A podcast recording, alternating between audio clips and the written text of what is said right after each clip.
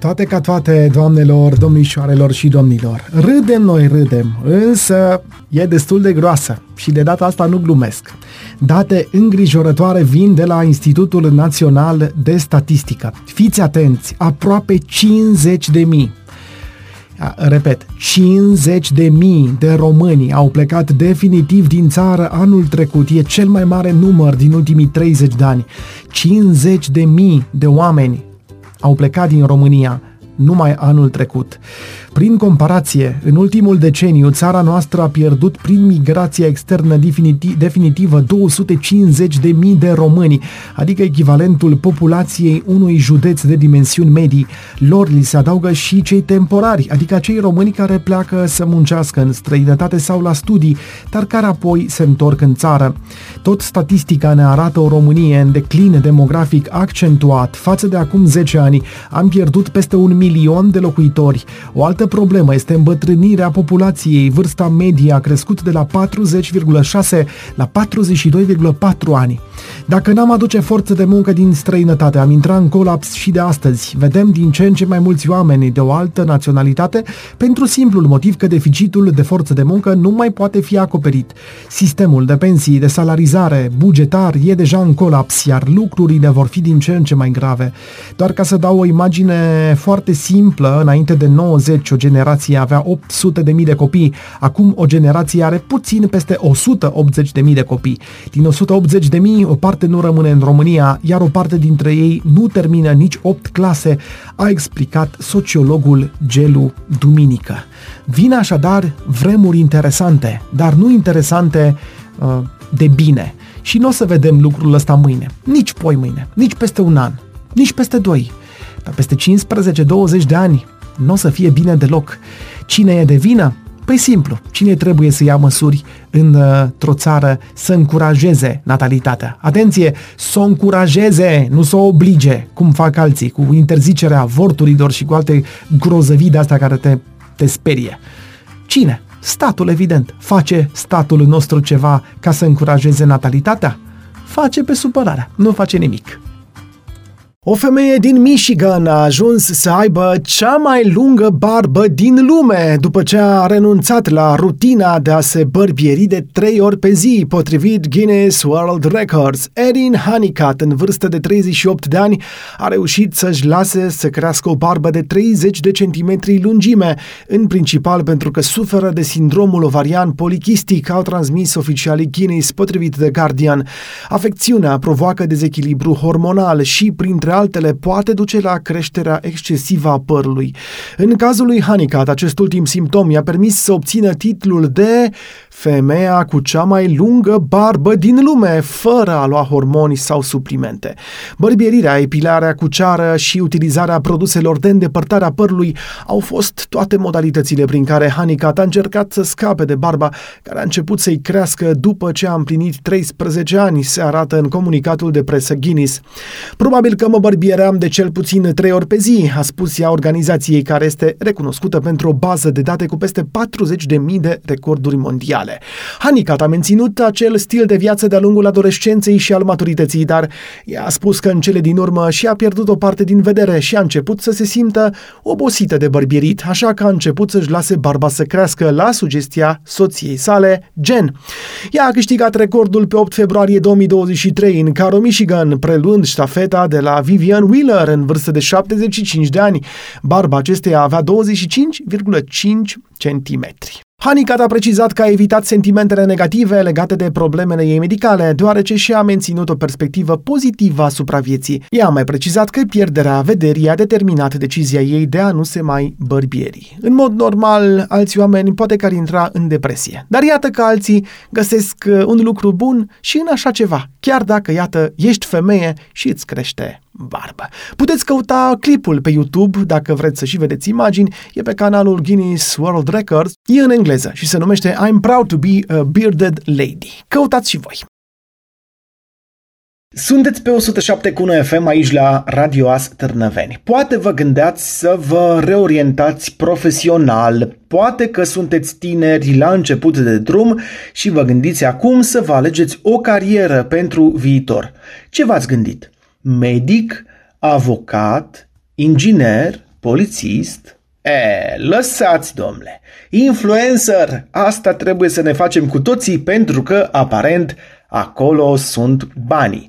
O știți pe Ioana Grama? Eu personal nu o cunosc, că nu urmăresc influenceri din România. De fapt, nu, nu urmăresc niciun fel de influencer, iar uh, prezența mea personală pe Instagram este una foarte redusă. Dar asta nu înseamnă că nu avem, uh, iată, și influenceri, oameni cu o grămadă de urmăritori. Ioana Grama, unul dintre cei mai urmăriți creatori de conținut digital din România, are două firme care au realizat afaceri nete de, atenție, 2,73 milioane de lei în 2022, cu 20% mai mici, e drept, decât în 2021 și marjă de profit net de 43,22%. Ioana Grama e urmărită de peste 466.000 de oameni pe Instagram, de 96.000 de oameni pe Facebook și are 46.000 de abonați pe YouTube.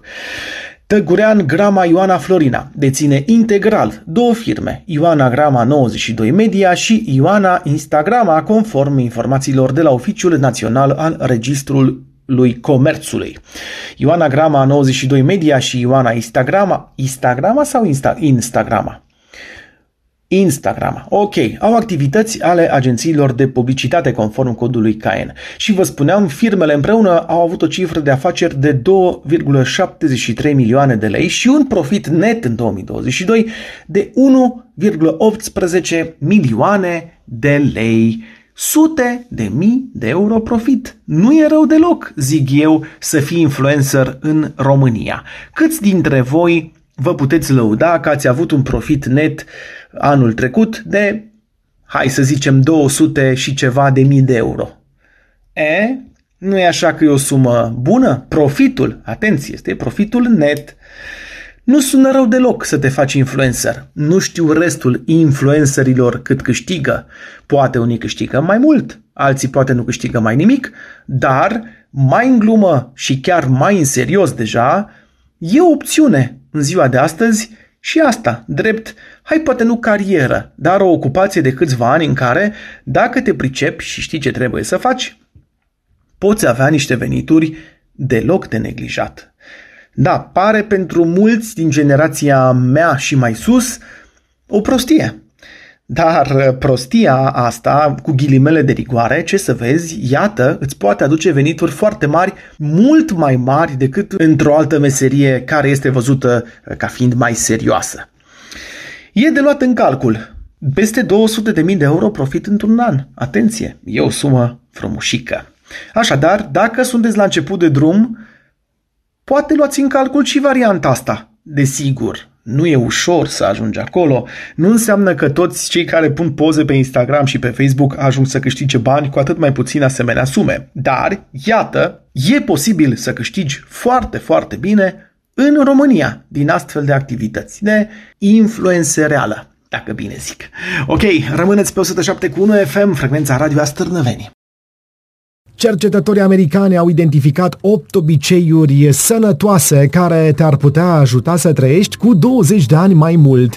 Un studiu recent a scos în evidență 8 factori care au cel mai mare impact asupra longevității, și anume să duci o viață activă, să nu fumezi, să gestionezi bine stresul, să ai o dietă bună, să nu bei prea mult alcool, să nu ajungi dependent de opioide, să dormi bine și să ai relații sociale pozitive.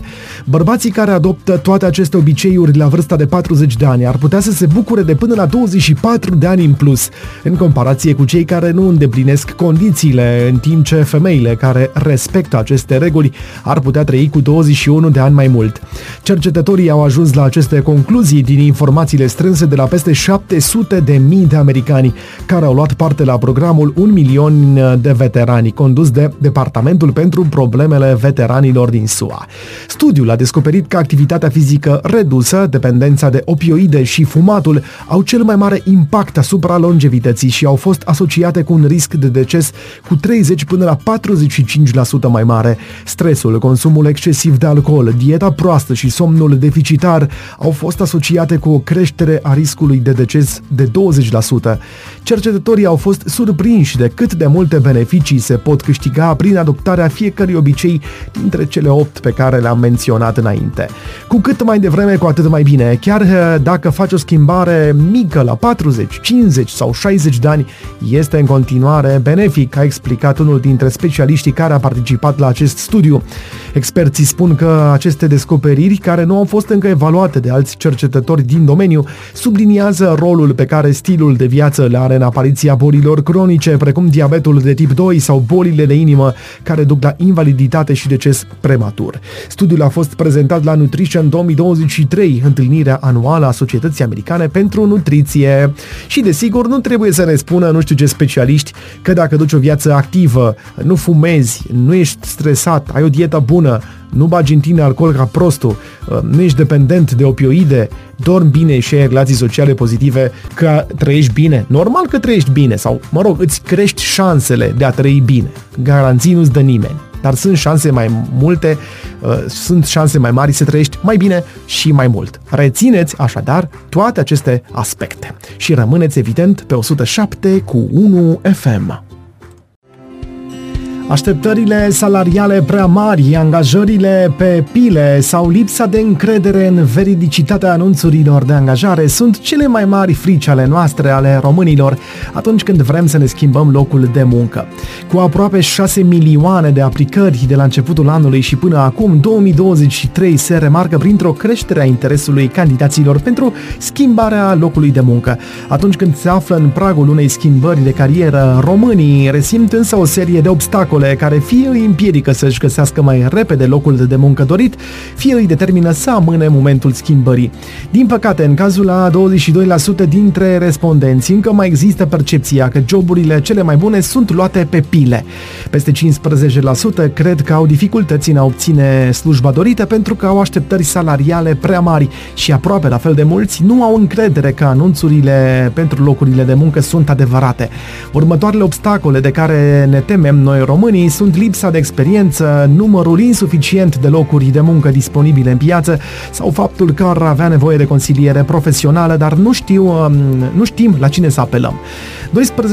12% dintre respondenți declară pe de altă parte că au încredere totală în ei înșiși și că nu întrevăd niciun fel de obstacol în calea lor spre obținerea unui job, spune Ana Călugărul, Head of Communications în, ca- în cadrul eJobs, care este cea mai mare platformă de recrutare din România.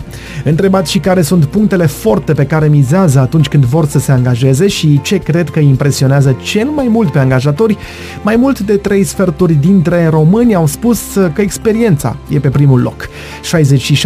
66% se caracterizează ca fiind foarte muncitori și cred că acesta este un alt aspect pe care angajatorii pun preț. 57% mizează pe o încredere puternică în ei înșiși, dar ei susțin că acesta ar fi principalul lor atu într-un interviu de angajare. De asemenea, 45% includ în lista punctelor forte studiile, 26% faptul că sunt carismatici și 25% faptul că au un CV bine pus la punct. Vârsta îi ajută pe 22% și 20% dintre români cred că au șanse mai mari decât alți candidați pentru că se pregătesc foarte bine înainte de orice interviu. Cei care, din potrivă, simt că nu se află în cel mai bun moment al parcursului lor profesional spun că în cazul intrării într-un proces de recrutare ar fi dezavantajați de faptul că, că nu au suficientă încredere în ei, că au prea multă experiență, argument asociat de cele mai multe ori cu depășirea pragului de vârstă de 45 de ani, că nu sunt suficient de comunicativi, ori că nu au studii superioare. Candidații se mai simt trași la, în spate de faptul că nu au competențe digitale avansate sau că sunt prea tineri și nu au acumulat experiență în domeniul în care și-ar dori să lucreze și aproape 15% recunosc că sunt slab pregătiți din punct de vedere profesional, iar acest lucru îi împiedică să se angajeze. Ce putem spune în cazurile astea? Multă baftă celor care doresc să se angajeze, iar celor care consideră că nu sunt suficient de bine pregătiți, să încerce să se pregătească mai bine. Un oraș din Japonia vrea să folosească roboți pentru a le permite elevilor să participe virtual la cursuri în încercarea de a combate creșterea absenteismului școlar, au declarat oficiali ai municipalității Kumamoto. Copiii vor putea controla de acasă roboții care îi vor reprezenta la școală, permițându-le să participe la cursuri și la discuții cu colegilor. Roboții înalți de un metru vor fi autonomi. Ei vor putea circula prin școală și chiar vor putea putea participa la evenimente potrivit informațiilor apărute în mass media și preluate de Ager Press. Comunicarea prin intermediul acestor roboți nu este complet realistă, dar poate oferi cel puțin un sentiment de realitate copiilor care sunt încă nesiguri și le este frică să interacționeze cu ceilalți, a declarat un oficial al orașului Kumamoto. Sperăm că această inițiativă le va atenua temerile psihologice, a mai adăugat el. Kumamoto, care a lansat deja săli de clasă virtuale în metavers în încercarea de a combate absenteismul, intenționează să experimenteze cu acești roboți în noiembrie, sub rezerva aprobării bugetului. La fel ca alte țări, Japonia a înregistrat o creștere a absenteismului școlar în urma pandemiei de COVID, motivele variind de la dificultatea de a se integra în colectivitate până la hărțuire, potrivit unei anchete guvernamentale. La nivelul întregii țări, numărul elevilor care nu urmează cursuri la nivel de școală primară și gimnazială a atins un record de aproape 245.000 de copii în 2021, potrivit celui mai recent uh, studiu al Ministerului Educației din Japonia. Bine, bine, nene, dar roboți în loc de copii Adică va sta copilul acasă și își teleghidează robotul să participe în locul lui la cursuri. E de apreciat că se caută tot felul de variante pentru a combate absenteismul școlar, dar mintea mea de om bătrân zice că asta e deja nebunie curată.